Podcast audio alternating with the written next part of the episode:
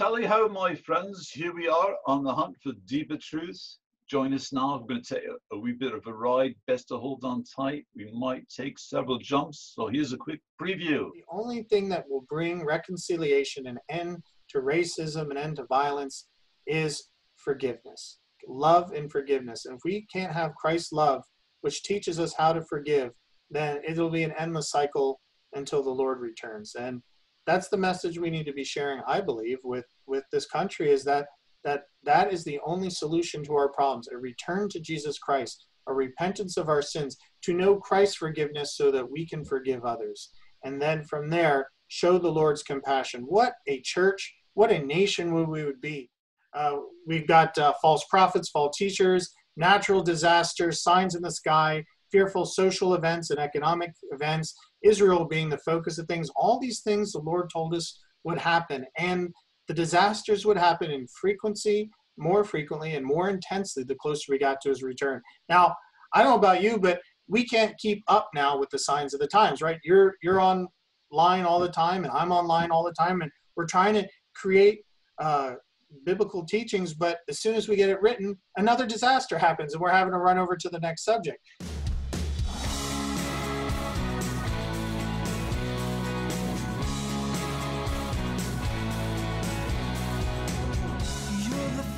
Sinners that transforms us into saints, and I'm so in love with you for what you've done for me.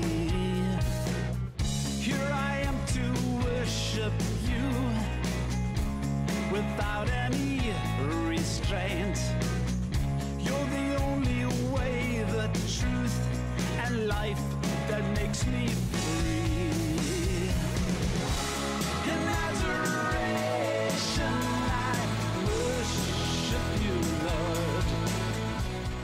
You're listening to Spiritual Encounters with Pastor Casper McLeod. And now, here's your lion-hearted host, Pastor Casper.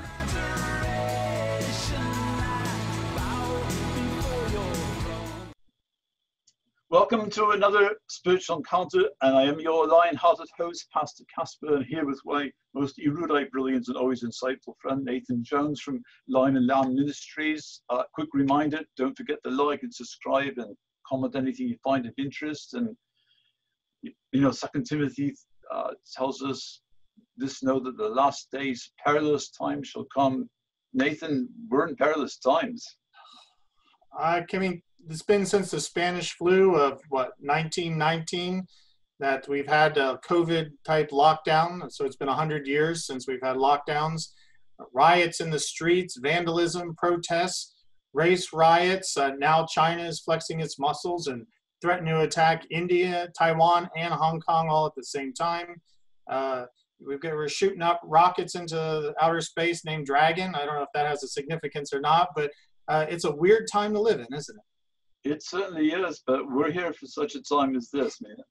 God can have us any time in old history. He chose for us to be here for this moment, and there's a divine purpose in it. And it just seems like, you know, it's kind of like that Hegelian dialectic, you know, bring on a crisis like a virus and then observe the chaos, and you come quickly with your pre-planned solution, which you already had, right?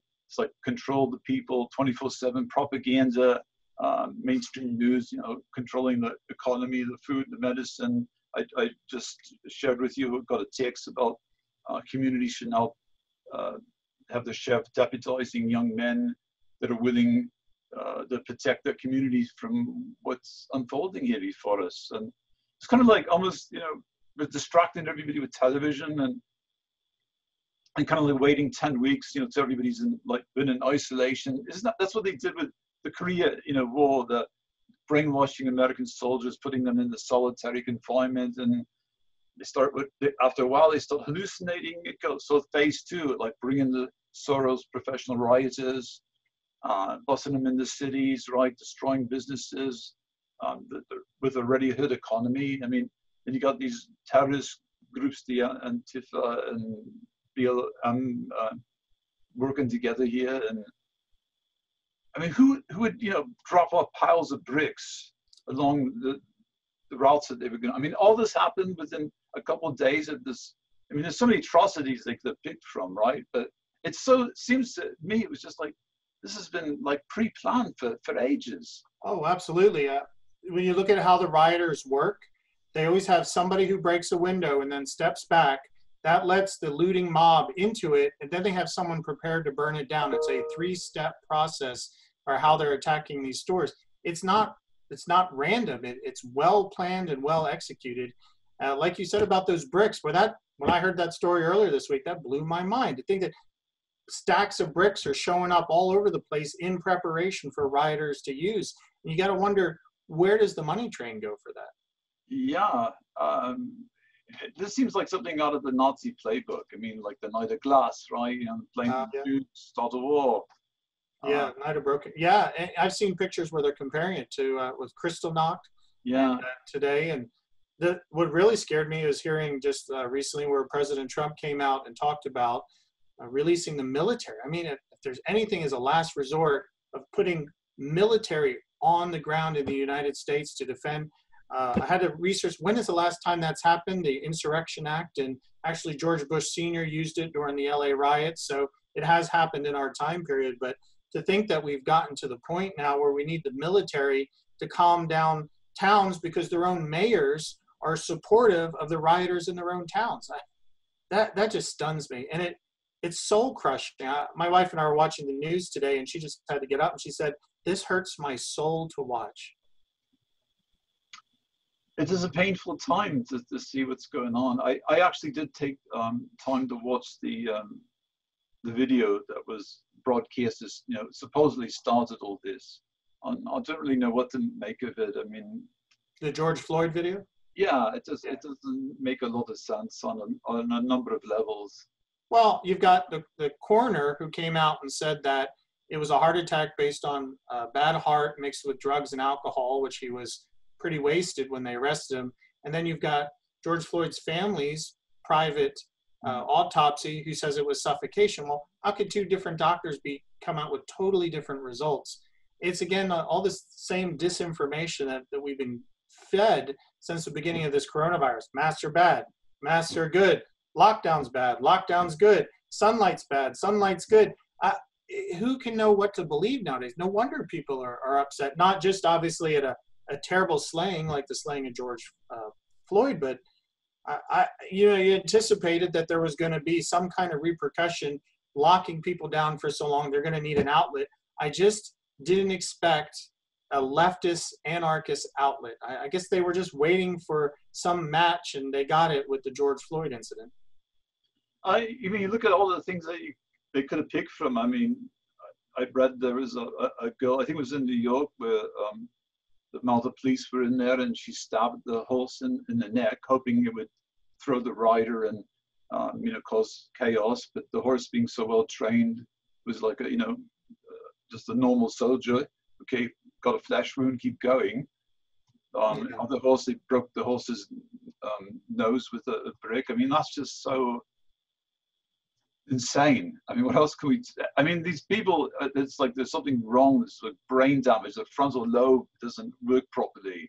They're being dominated, and and it's the educational system has been. They've been infiltrated by a communist regime for years now, for generations. And here we're seeing it play out. And it reminds me of that story. I forget who quoted it now, but he said first. They came for the socialist, but I didn't speak out because I wasn't a socialist. And they came for the trade unionist, and I didn't say anything because I wasn't a trade unionist. And then they came for the Jews. I didn't speak out because I wasn't a Jew. And then they came for me, and there was nobody left to speak. Absolutely. Through all this, though, there have been wonderful stories. Here in the Dallas-Fort Worth area, last night in Fort Worth, the chief of police came out with the police, the tech team and all, and they confronted the protesters on a bridge. They wouldn't let them pass the bridge into a neighborhood that would be really costly if they destroyed. And the police got down on one knee and apologized for anything that the police might have done over the years to give them a bad name. The protesters came up, and the police chief extended a hand and said, "Since we're all on one knee, can I pray for you?" And the protesters got down on one knee. and the chief and the protesters prayed to the Lord. There were hugs all around, and the chief said, if I take my attack team away, would you all leave? And they said yes, and it was a peaceful parting. There was no protests or riots in Fort Worth last night, because a man showed godly love and gave it to the Lord. That calmed the issue. You know, we're hearing this, racism doesn't fix racism. This idea, well, we have to destroy one race as revenge for what they possibly did in our age and certainly did in the past. That doesn't fix things. Fire doesn't fix fire. But compassion and forgiveness, as the Bible teaches, will fix this issue. But our country being post-Christian, I mean, they don't know what to do because they don't have the Bible to turn to learn that it's compassion and forgiveness that will reconcile this issue.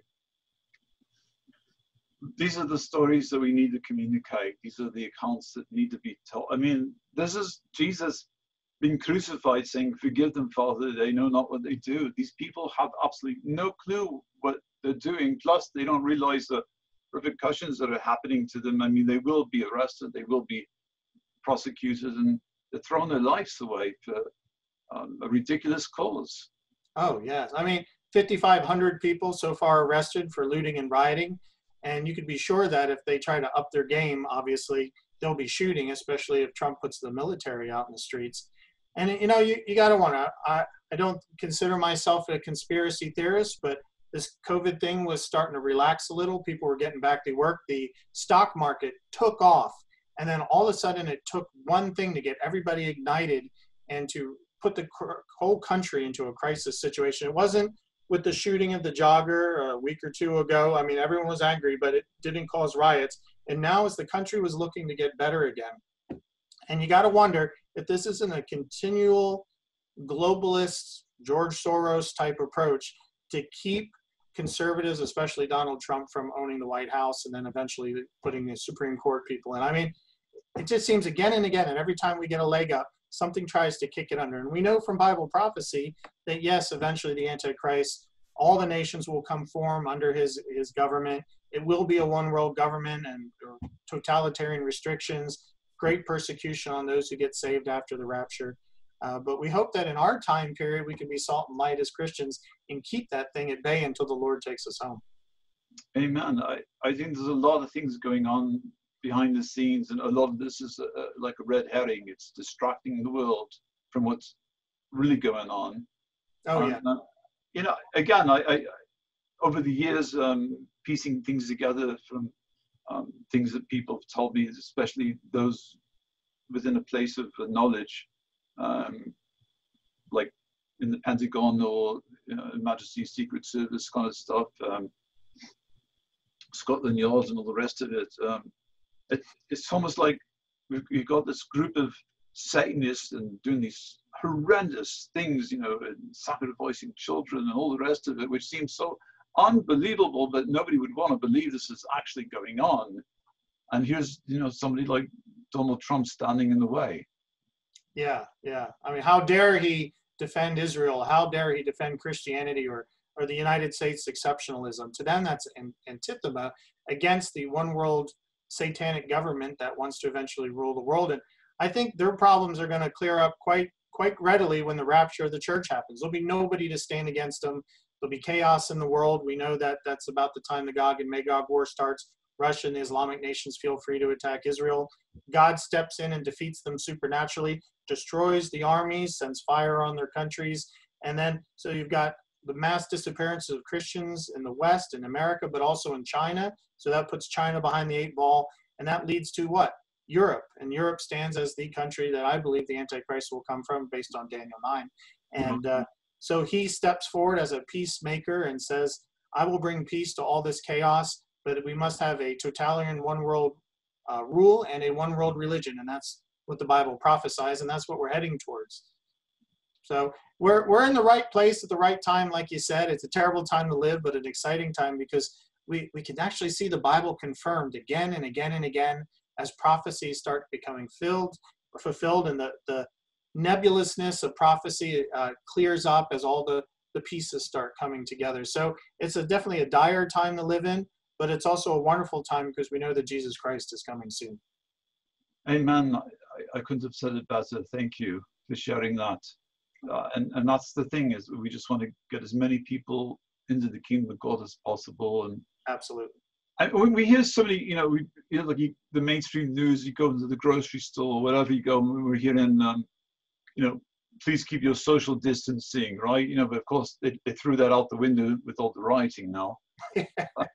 But I think many Christians have erroneously believed today that we should simply practice our faith inside the church building, providing that they're essential to be opened up again, and stay clear of any form of politics. Well, where in the world is that written in the Holy Scriptures?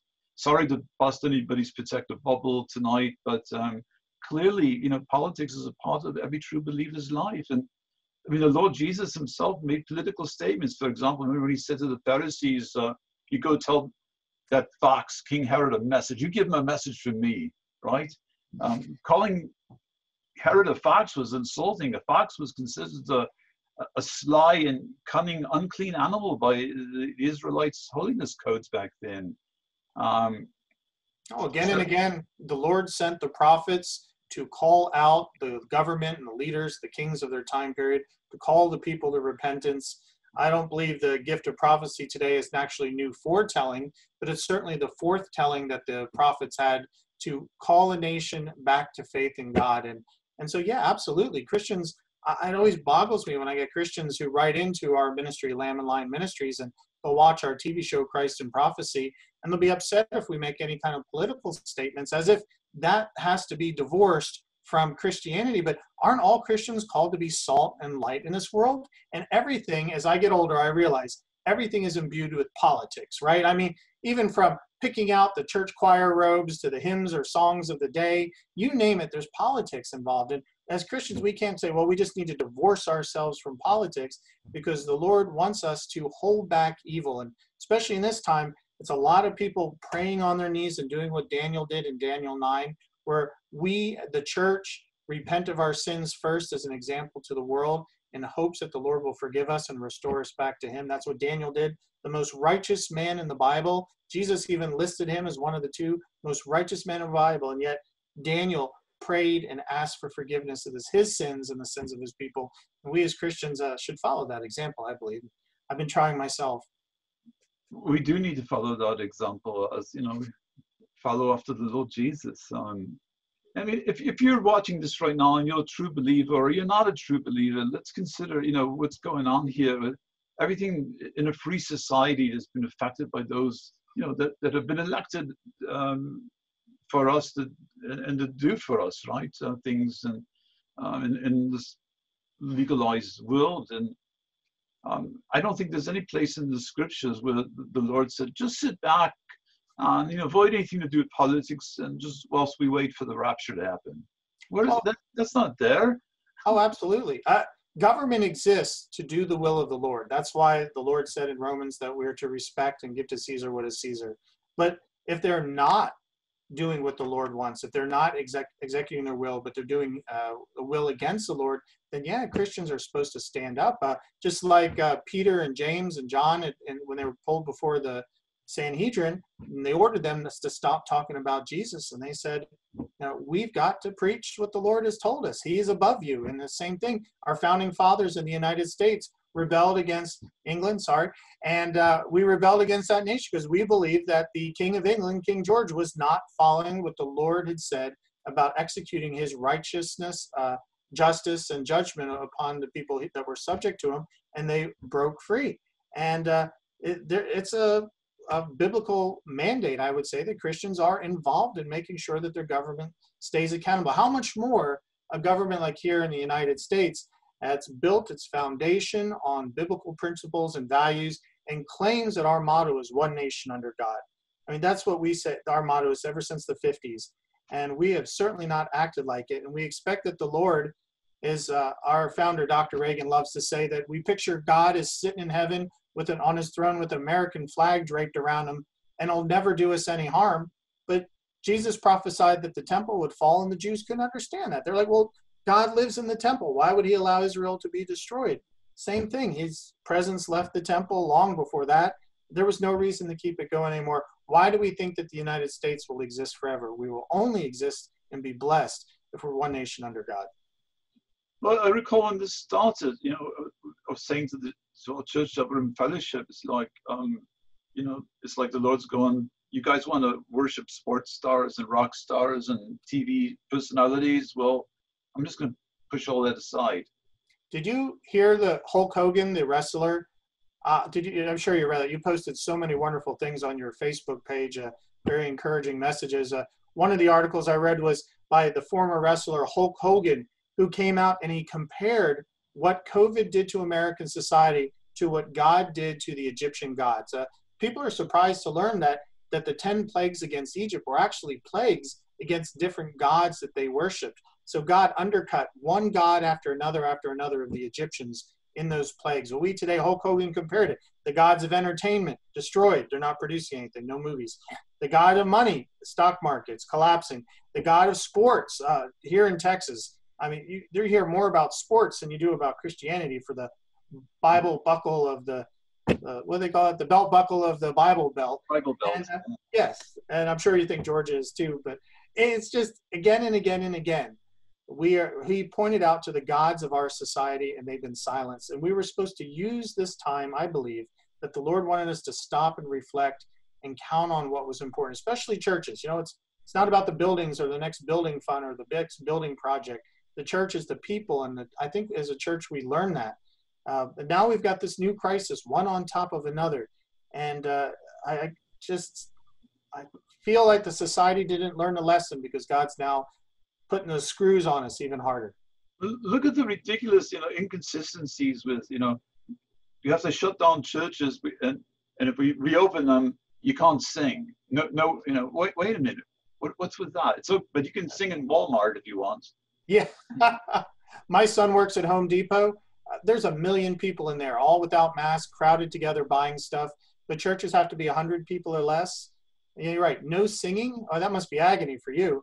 So it's kind of like, it's kind of like the enemy's planned this thing out, right?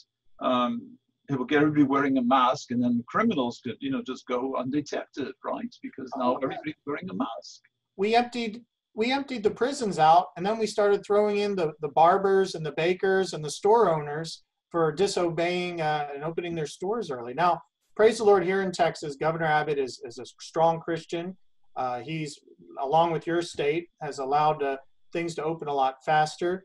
I think here in Texas, we were willing to go along with it for a certain amount of time. And when we were stopped being willing to go along with it, he opened things up again.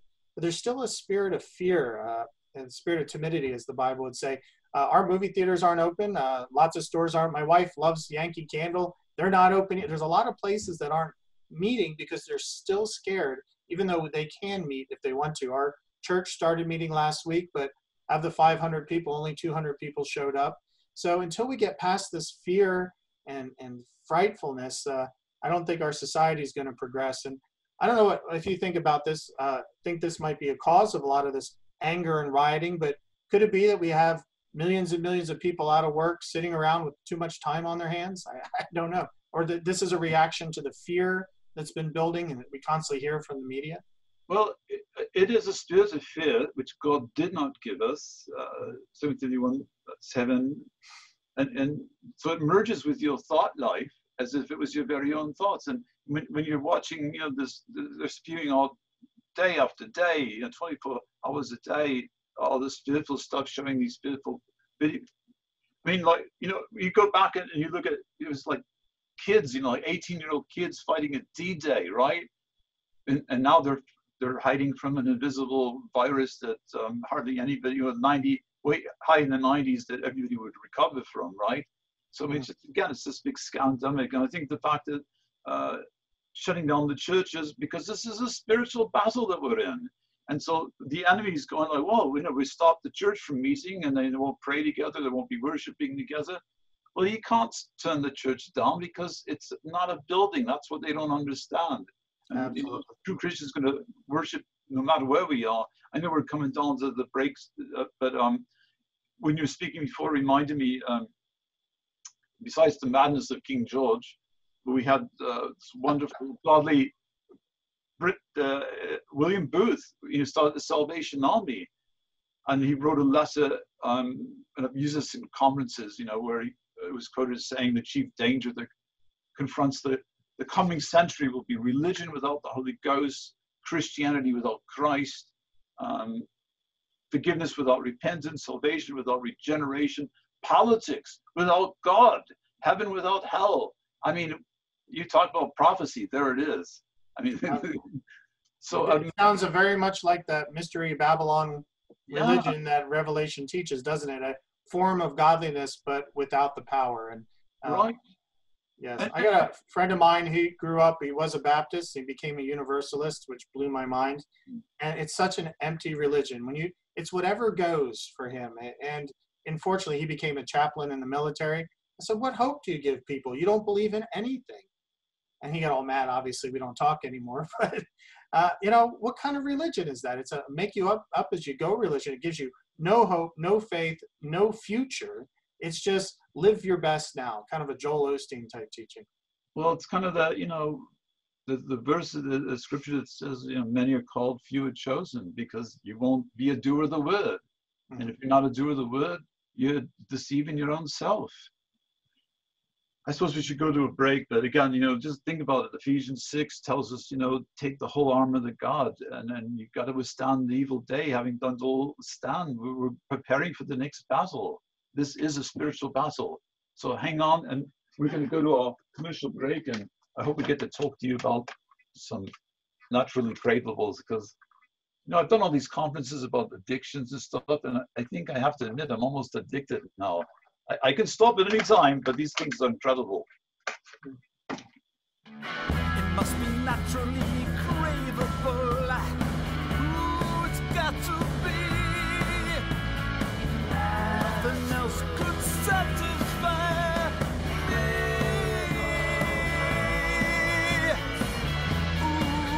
Ooh, craveable. Ooh, naturally craveable. Hot smoking nuts.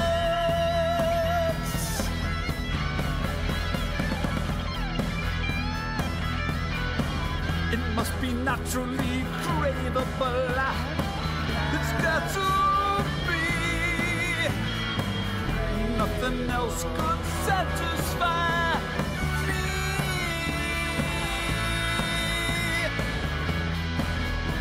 Ooh, naturally, ooh, craveable.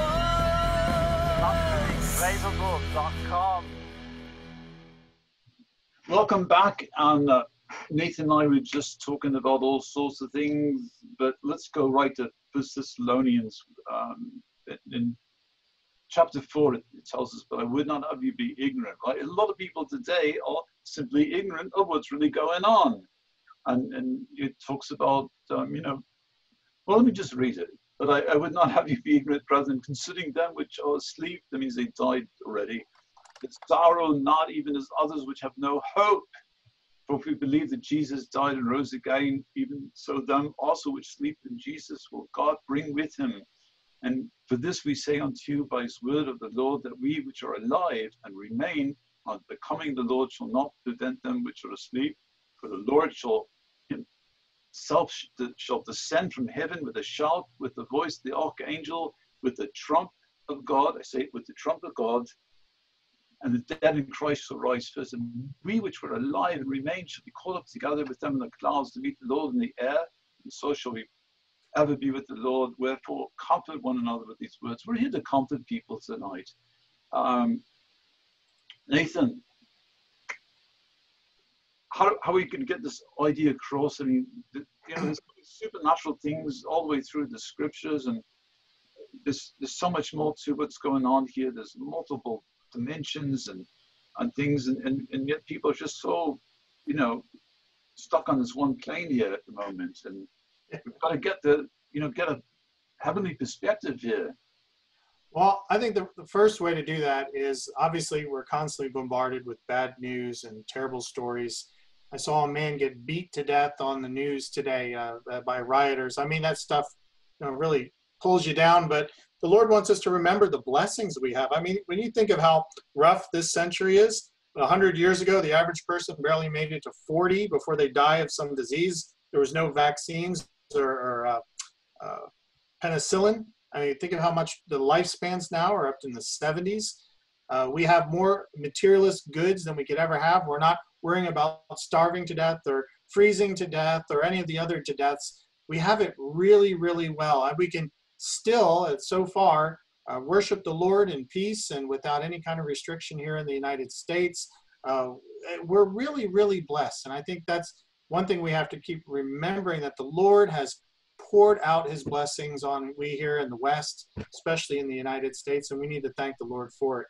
But we as Christians also have to look forward to the future, and the passage you just read is one of three major passages, along with 1 Corinthians 15, about the rapture of the church. The Lord has promised Christians that, especially let's say in Revelation 3:10, that he will take us from this world before his wrath falls upon the world. Now, we're certainly living in a time period where the 10 signs that Jesus gave us in Luke 21 and Matthew 24, increase in nations and false prophets, nations fighting against nations, ethnos against ethnos, ethnicity.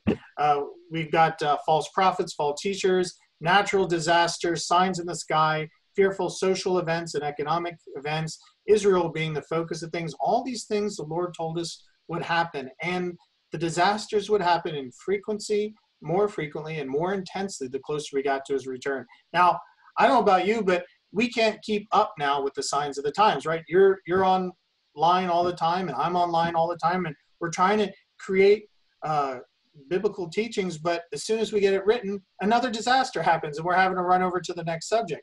And so we can keep up with it. And so but the Lord said that would happen, and they would lead up to the rapture of the church, as 1 Thessalonians 4:17 says, to be caught up, to be taken up to heaven, that the world will eventually fall under God's wrath as it did during the flood. But Christians are promised in 1 Thessalonians 1:10 and 5:9 and Revelation 3:10 and other passages that we are not subject to the tribulation. So as bad as it is now, it's going to get far, far worse. But Christians are not meant for that time period. We have tribulations, little t today, but the capital T, the tribulation, Daniel's 70th week, that's not meant for Christians. And that's how, at the end of that passage, that Paul can say, therefore comfort one another with these words. In other words, you know, if we had to survive 7 years of 21 plagues that destroy the world and decimate it and live it under an antichrist and everybody having their heads chopped off if they don't believe in him and follow him and take his mark, and economic repression and natural disasters and demons coming up from the Euphrates and destroying much of the world. I mean, horrible, horrible, unimaginable things the Bible prophesies. Now, if the rapture happened after the tribulation, how could we comfort each other with these words? There's no comfort in that. The comfort comes that the Lord always rescues his people before he pours his wrath out. He's done it all the way through the scriptures. I mean, there's one example of even with Noah, right? The ark. Yes, Noah was taken out of the deluge and he was protected. Obviously, we needed people to repopulate the earth, so he stayed here. But you can see Enoch, you can see Elijah, you can see Rahab. Again and again, the Lord has shown that he removes his faithful people before he pours out his own wrath. Now, certainly, we live under a time of the wrath of Satan and the wrath of man. But all 21 judgments of the tribulation, this is where I very much differ with those who try to place the rapture of the church in the middle or at the end of the tribulation, because all 21 judgments come from the throne of God, and therefore all of them are God's judgments, and we are promised not to have to endure God's wrath upon this earth. Amen. One thing that comes to mind is Daniel 3, where Meshach, Shadrach, and Abednego. I mean, oh, absolutely. Here's these guys getting thrown into a fire.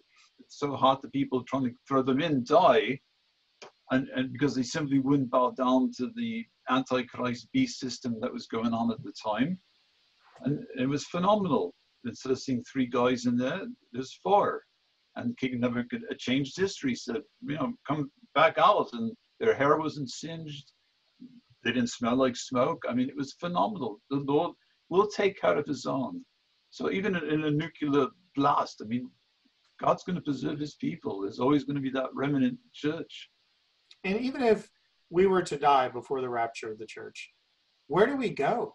We are immediately ushered into the presence of Jesus by his angels. So no matter what happens to Christians, I hear all the time about, well, what about the babies that are dying, especially, you know, what do we have to 61 million babies aborted in the United States. I mean, it's just the blood on our hands. No wonder we're being judged. But where do those babies go? They go right in the presence of the Lord. Where are these people dying in the streets that are saved? They're going to the presence of the Lord. If we have to dive in my own, I have a really close relative who has cancer right now, and he's stage 4, and he will likely not make it. He will end up leaving a wife and 3 teenage daughters behind.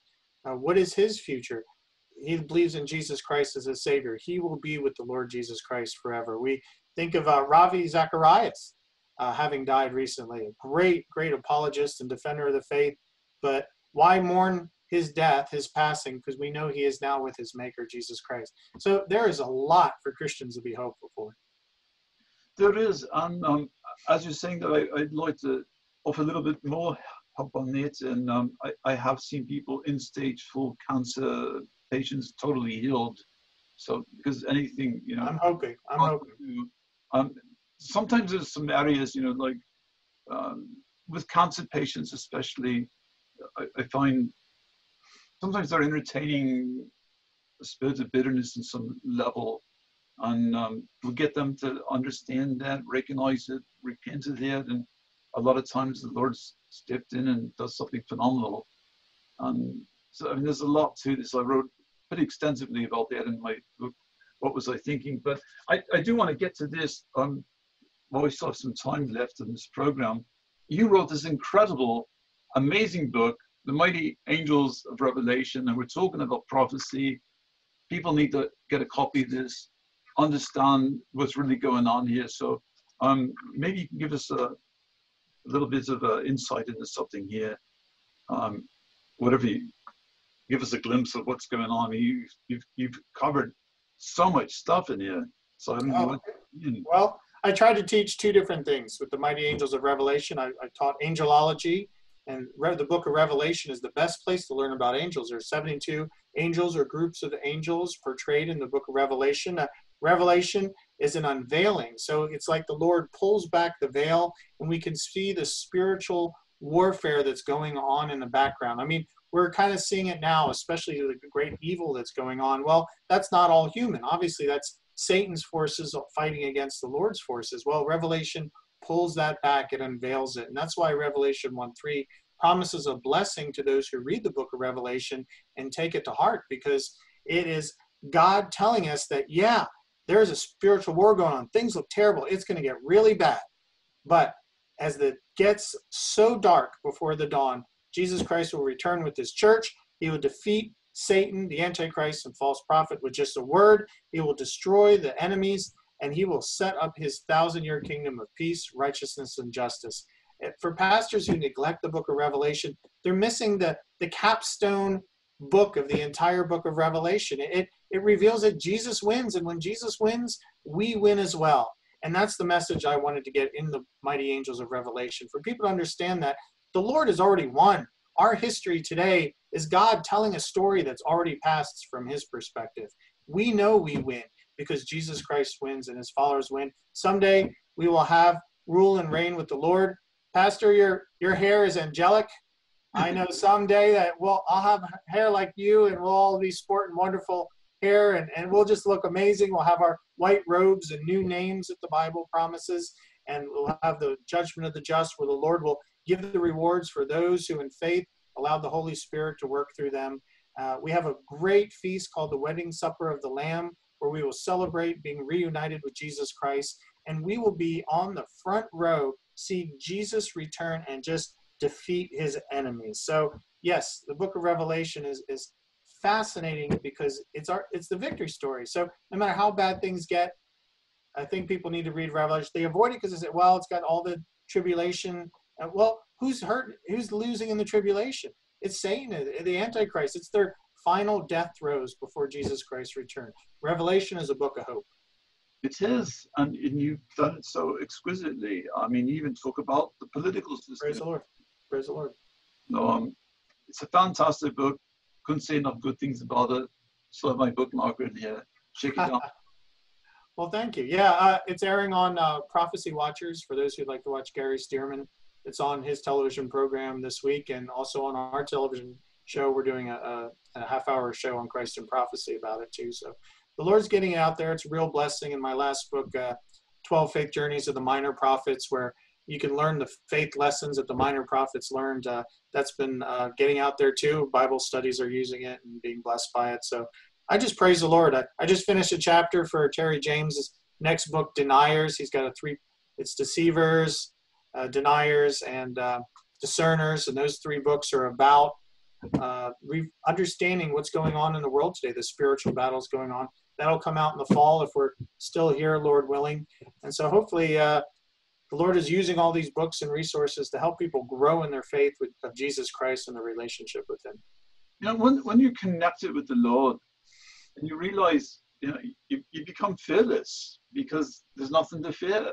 I mean, yeah. What's the worst thing that can happen? You die and you go be with the Lord Jesus in the day of resurrection. You get a glorified body. And then we're all coming back here on flying white horses, following the Lord Jesus. It's going to be amazing.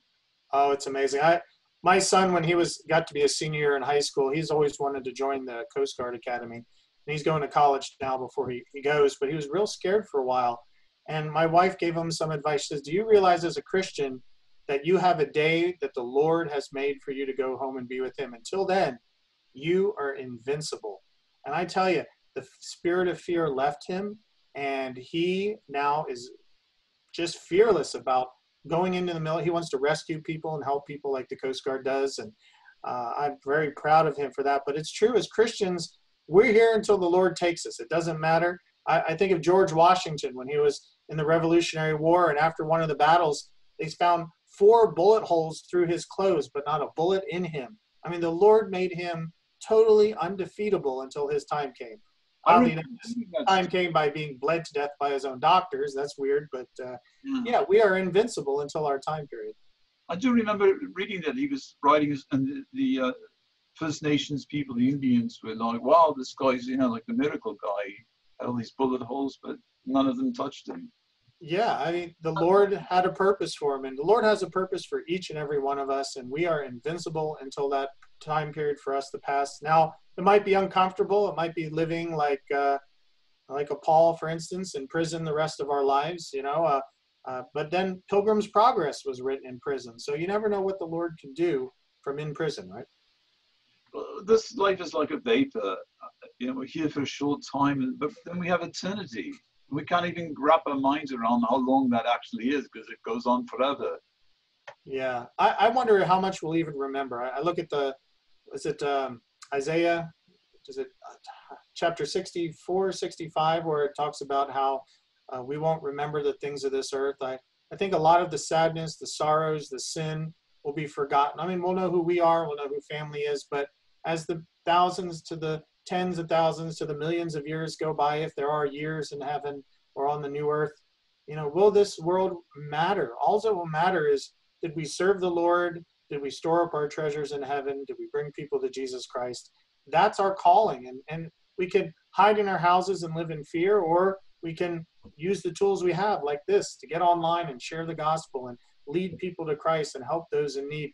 The church should be mobilized now. Instead of being scared of all that's going on out there, we should be empowered to go out by the power of the Holy Spirit, the most powerful force in the entire universe. God himself empowers his church to go out and share the gospel. We should feel energized. We should. We're supposed to overcome evil with good. Just as the beginning of the program, you shared that wonderful story. A government official knelt down, and I mean, that was a display of agape love, just loving people. You know, we're supposed to love our enemies. During the break, I was reading a post. George W. Bush finally weighed in on all the chaos that's going on, and he waxed long and hard about racism and inequality and stuff like that. And as a Christian, I was a little surprised. He never got to the point, which I was expecting, is that the only thing that will bring reconciliation and end to racism and end to violence is forgiveness, love and forgiveness. And if we can't have Christ's love, which teaches us how to forgive, then it'll be an endless cycle until the Lord returns. And that's the message we need to be sharing, I believe, with this country, is that is the only solution to our problems, a return to Jesus Christ, a repentance of our sins, to know Christ's forgiveness so that we can forgive others. And then from there, show the Lord's compassion. What a church, what a nation we would be if we just followed Jesus' example.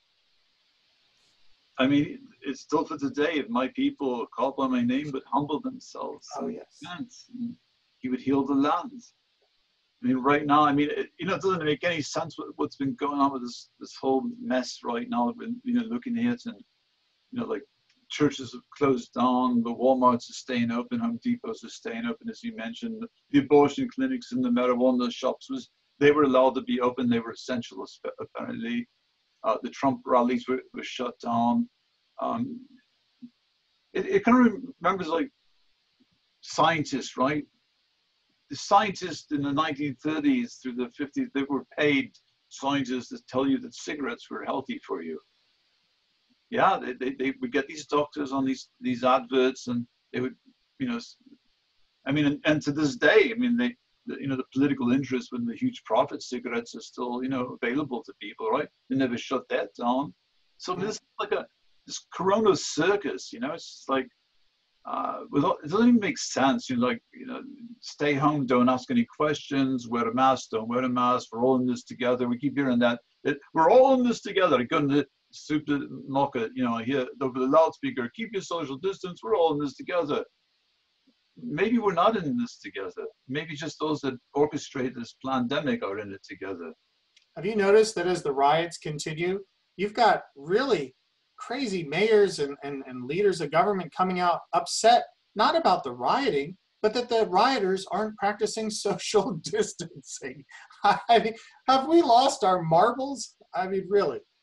Well, instead of fearing the future, now when you fear, and I've taught extensively on this for years and stuff with the epigenetics and all, you're compromising your immune system. I mean, God gave you an immune system so you can deal with things like viruses and, all that going on. So keeping your joy, keeping your spiritual eyes on Christ, staying, in the supernatural. This is why Peter was able to walk on water when he kept his eyes on the Lord Jesus. Absolutely, absolutely. It's this is the time. Right, absolutely. And you wonder too if this wasn't a test run to see how far Americans would be willing to give up their freedoms. I mean, clearly we did it willingly before a bigger cause, but if we got say another Obama administration or a Hillary Clinton administration or something awful that would lock down, obviously we wouldn't sit back but. Again, there's that spirit of fear that the church should not have, but that many do. And again, it falls under Bible prophecy. The church will wane as Israel continues to rise in prominence. The church will eventually be taken, and then God will focus all of history on Israel. The Lord prophesied in Revelation 3 that the final phase of the church would be the church of Laodicea, a lukewarm, apathetic church. And boy, don't we have that today, especially in the West. I mean, maybe not in China where Christians are dying for their beliefs, or North Korea, or especially Nigeria. But it's a sad final phase of something that's been glorious for 2,000 years, but the Lord's about done with and ready to move on to his kingdom. We just have to get through that 7-year tribulation phase. Not us as Christians, but the world needs to go through that transition time where then the Lord puts Israel, as those who are saved out of Israel, the remnant, in charge as the priestly people during the millennial kingdom. And we as Christians will rule and reign over those who enter into the millennial kingdom in their earthly bodies, those tribulation saints, those who get saved during the tribulation. And the Lord will repopulate the world again. And some estimate with the lifespans returning to 1,000 years and the curse partially lifted, that there could be 20 billion people by the time we get to the end of the millennial kingdom, living on this earth in bounty, who knows, even more. And so there are wonderful, wonderful days ahead. But I always think about if you stay up late at night and you can't sleep and it's 5 in the morning and it's so dark outside, but that's the time where then the sunlight starts coming out and it starts getting a little light and the sunlight peeks through. And brother, I think we're at that 5 o'clock period at night. It's darkest before the dawn, and we are entering into that time period.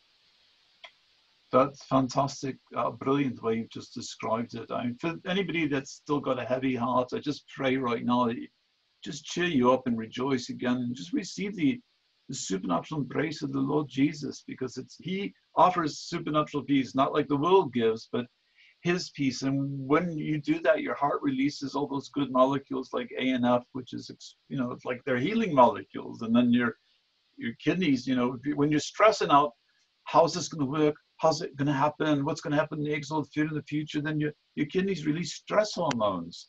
And that just exacerbates whatever issues you've got. So, but when you take your peace and go, you know, I don't have to lean on my own understanding. I trust, just like a good, you know, earthly father, you know, I trust my dad. He's going to take care of me. And then your kidneys release a chemical called DHEA, which is very, very good. It's like the molecules of joy. So now we've got peace and joy in the Holy Spirit. Wow. My favorite verse, when I was writing the 12 Faith Journeys of the Minor Prophets, and I sign all my books with this, is Habakkuk 2:4. It's actually 2:4b. The just shall live by faith. Now is a time period for Christians to stop bickering about everything and looking to expand the size of their buildings, or to be not focused on evangelism anymore, but empire building, you know, the post-millennial view that will take over the world and hand the keys to the church over to Jesus. Nonsense like that. We're so got it wrong. Our pastor this weekend on our first service back in church just gave a powerful message about how the church, we have, at least in our area here, we're one of the fastest growing areas in the country, but our attendance and everything is plateaued. We're doing something wrong. And this is a wake-up call. The Lord is not just shaking the earth, he's shaking the church. And he's saying, wake up, get your priorities straight, return to me, and I will empower you. And I hope that there's a point, a spirit of the Church of Philadelphia, a church that the Lord loved, because even though it was poor, it was passionate for his things. That's what I'd like to see the church at least rally to before the Holy Spirit returns and takes us up to heaven. Amen. I've not seen, ears not heard, neither has entered in the heart of man, the things God's got prepared for those who love him. Oh, yes. He loved us first. So, I mean, this is really, you know, and think about it. You can't earn your way into salvation. There's another misconception people got, you know. There's nothing you can do to earn salvation. It's by his grace. He paid the price for you. He's paid your mission. You just need to accept it. Mm-hmm. Pray right now. We just thank you, Father God, for anybody right now that just needs to make the peace with you. Just pray with me. We just say, Father God in heaven, we come right now in the all-powerful name of Jesus Christ of Nazareth, Messiah Yeshua, and we confess and we admit that we've been scared and about the future. We haven't been doing things right. We've done sins. We know there were sins. We did them anyways. And we recognize it now, Lord. We want to make it right with you and ask for your forgiveness. And we want to receive your forgiveness right now for all the things we've done wrong, and ask that you'd fill us with your Holy Spirit. Lord, you said if we would confess with our mouth that Jesus is Lord and believe in our heart that you raised him from the dead, we'd be saved. And we do that right here, right now. In the almighty name of Jesus, we thank you, Father God, for saving us. Amen and hallelujah. And I pray too, Lord, if anybody is suffering with any kind of disease, whatever it is, that these are holy temples after we surrender them to you. And so we just command all those unclean things to go, whatever they are. And we ask for creative miracles, that healing virtue be released even now as we're still praying. And you just heal them all from the crown of their heads to the soles of their feet. And thank you for keeping your church, your people safe and protected always. In the almighty name of Jesus. Amen. Amen. Nathan, why don't you add a prayer to that? Wow, there's a lot to pray about. I like to think of our first responders who are out there, all the police force. My son wants to be in law enforcement. My father-in-law is a retired police officer. I have friends who are police officers. You know, they're not all like this guy who killed George Floyd. There are a few and far between. There are a lot of good police officers out there. So I would pray that all our first responders, I have friends, co-workers even, whose children are in National Guard, and they're being called up. We're thinking of the military being called up, especially if anything starts up with China. I mean, we got to think of our people there who we have this freedom because they defend us. So if I could make a prayer request, it would be that the Lord would give them safety and peace, and that we wouldn't have any more of these guys who are abusing their power, but the Lord would use it use these to weed that out, and to, again, there's always going to be fallen human in any job, but I just pray for our first responders. I join you in that prayer in the almighty name of Jesus. Thank you for divinely protecting them, Lord. And also pray for Nathan's relative that's been suffering with stage 4 cancer. Lord, you can do anything. We just ask for your mercy and your grace here, that you'd heal this man in Jesus' almighty name. And anybody else that's suffering like that, heal them, Father God, in Jesus' name. Amen.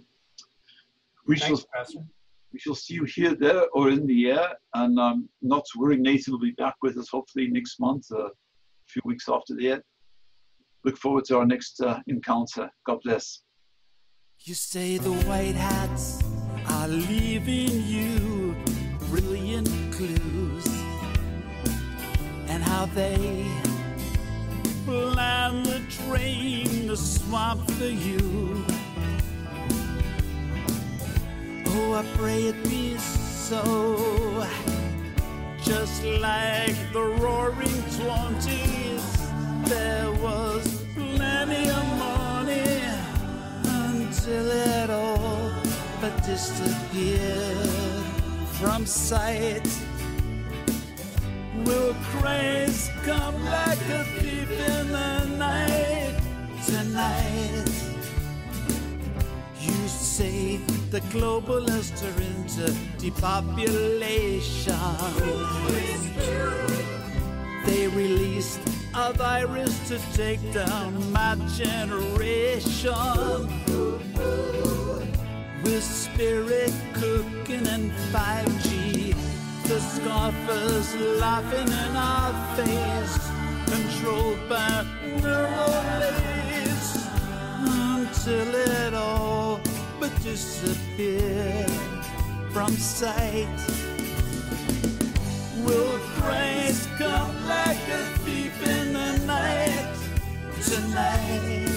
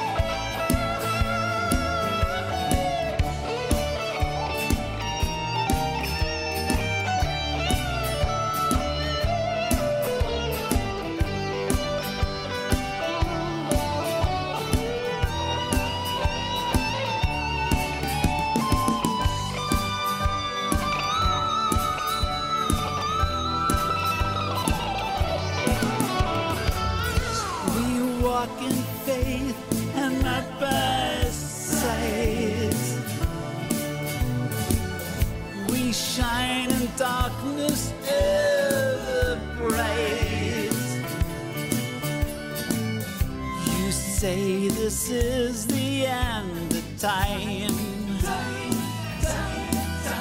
and cosmic wedding bells begin to chime. Oh, I pray it be so, just like the roaring 20s. There was plenty of money until it all disappeared from sight.